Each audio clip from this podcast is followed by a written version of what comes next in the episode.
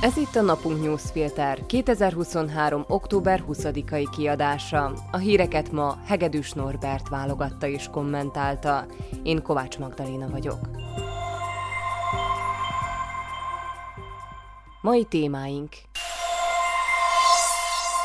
Stabilizálódni látszik egy ketté osztott ország képe. Folytatódik a huliák körüli cirkusz. Pavel óvainti az európai vezetőket Orbán sorsától. A koalíciós pártok választói a legelégedettebbek a választások eredményével, ami valahol logikusnak tűnik. A Fókusz választásokat követő első felméréséből azonban más értekes következtetések is levonhatóak. A Smer, a Hlász és az SNS választói a leginkább elégedettek a választások eredményével. A Smernél 98% az SNS-nél 87% de még a Hlásznál is 80% az elégedett választók aránya. Ez valahol érthető, hiszen ez a három párt fogja alkotni a kormánykoalíciót, mely az elkövetkező években vezetheti majd az országot, de egyben rámutat arra is, mennyire szubjektív az efféle kérdések megítélése a választóknál. Rendben a Smer győzött és kormányfőt ad majd. Itt van ok az elégedettségre. De hol vannak azok a hangok, melyek nem is olyan rég még a választások elcsalásáról beszéltek? Persze a Hlász jó eredményt ért el, de csak harmadikak lettek, holott fél évvel ezelőtt még a választások megnyeréséről beszéltek. A legnagyobb elégedetlenség érthető módon a PS szavazói között van, 83% nem elégedett a választás eredményével. Majd az Olano 76%-kal és az SS 62%-kal jön, de ez is relatív. A PS először indult önállóan parlamenti választáson, és a második legerősebb párt lett. Ez óriási siker, csak hát nem sikerült kormányt alakítaniuk. Az Olano eredménye is csak annak tükrében lehet kiábrándító, ahol 2020-ban voltak. Ahhoz képest, hogy nemrég még a bejutási küszöb alá mérték őket, egész jó teljesítményt nyújtottak. Hasonló tendenciákat látunk kirajzolódni azon kérdés kapcsán is, hogy mennyire elfogadható az emberek számára a Smer, Hlas, SNS kormány. A kormánypártok választóinál óriási az elégedettség. A Smer 99%, az SNS 97%, a Hlas 93%. Fico, Pellegrini és Dankó nyugodtan mondhatják, hogy ők csak az emberek akaratát teljesítették, és még hazudni sem fognak. A PS Hlász SAS KDH kormány talán szép álom volt rövid ideig a demokratikus szép lelkek körében, de ideje lenne belátni, hogy a Hlásznál ez sosem volt opció. Ami még nyilvánvalónak látszik a felmérésből az az, hogy a választások ráerősítettek Szlovákia kettéosztottságára. Az emberek 37%-a inkább elégedett, 36% inkább elégedetlen, és van középen 27% aki nem tudja vagy nem akarja elmondani, mit gondol. Hasonló volt a helyzet a 2020-as választások után is, csak akkor a másik oldal 34% volt boldog, és a 35% nem annyira. Most fordult a kocka. Ezzel talán még nem is lenne baj, hiszen a demokrácia lényege, hogy időnként felcserélődnek a fent és alul lévők. Csak hogy a közélet militarizálódása ma már ott tart, hogy ez a két nagy tömb csak kivételes alkalmakkor tud egymással értelmesen beszélni, és inkább csak az egymás elleni úszítás megy. Ha ez leszivárog a mindennapok szintjére, az senkinek nem lesz jó. Nagy kérdés, hogy Robert Fico új kormánya megpróbálja majd csökkenteni ezt a szembenállást, vagy inkább olajat önt a tűzre. Zuzana Csaputová államfő pénteken közölte, hogy várja Ficótól az új jelölt nevét a Környezetvédelmi Minisztérium élére, és csak ezt követően határozza meg az új kormány kinevezésének időpontját. Csaputová nyilvánvalóvá tette azt is, hogy az új kormányból senkit nem akar időszakosan megbízni a tárca vezetésével. Új nevet akar és kész. Csaputová már tegnap világosan kifejtette, miért nem akarja kinevezni Huliákot.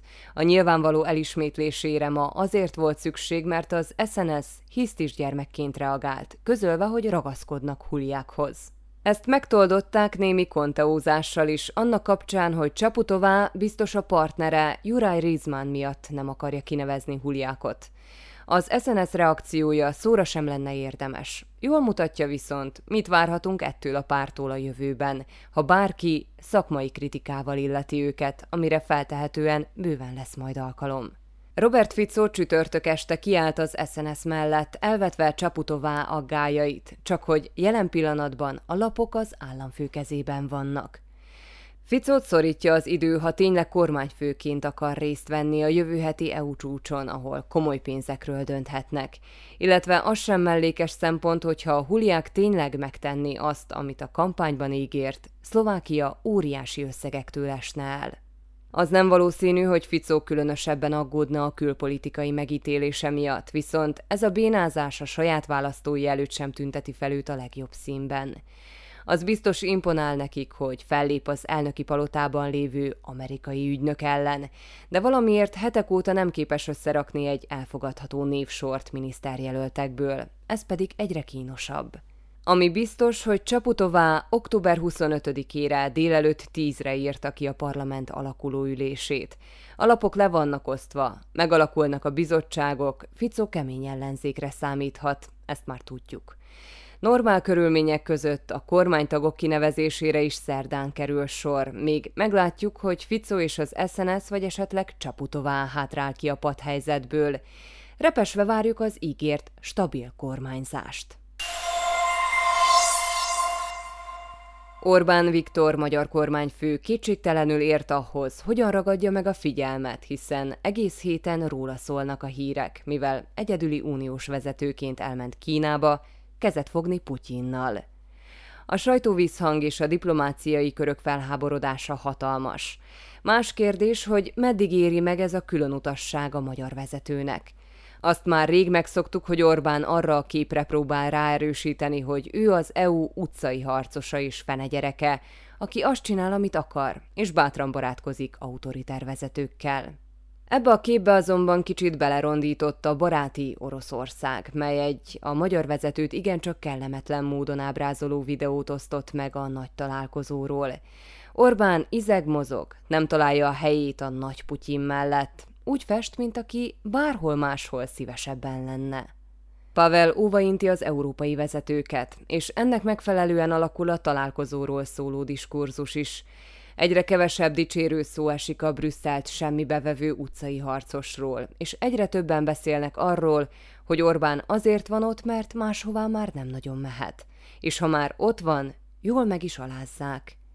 Putyin taktikáját ma már csak az nem érti, aki nem akarja. Világosan megfogalmazta ezt Petr Pavel cseh államfő is, aki a Guardiannek adott nyilatkozatában elmondta, hogy Putyin célja nem a béke megteremtése Ukrajnában, hanem hogy éket verjen a demokratikus országok egysége közé.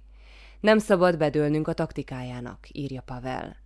Vajon hány koki és saller kell Orbánnak, hogy belássa, rossz lóra tett? Zárásképp mindenképp tegyük hozzá az egészhez, hogy mi itt Szlovákiában ne siessük el az ítélkezést Magyarország felett, hiszen újonnan megválasztott vezetőnk már közölte, ha a választás korábban lett volna, ő is ott vigyorgott volna Orbánnal a Kínában készült csoportképen. Hírek egy mondatban. A szlovák gazdaság enyhén gyorsabban nőtt tavaly, mint azt várták.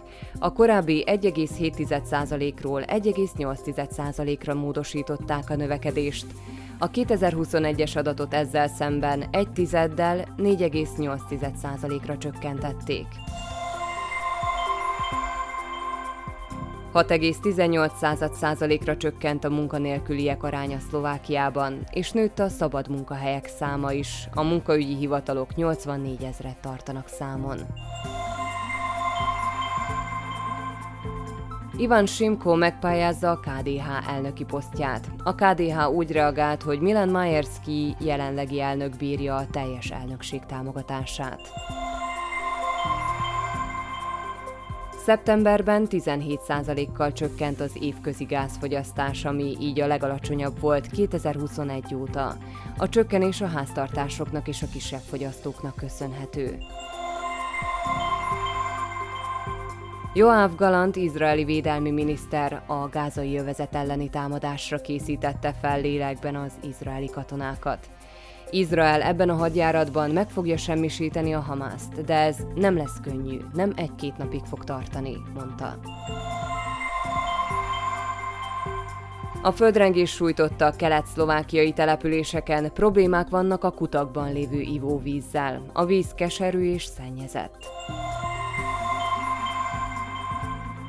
Akár 70 többletpontot is kaphat több egyetemen az a középiskolás, aki elvégzi a Matthias Corvinus Kollégium középiskolás programját, tudta meg a Partizán. Egy nyelvvizsgáért 36-tól 50 pont, egy emelt szintű érettségért pedig 50 pont jár.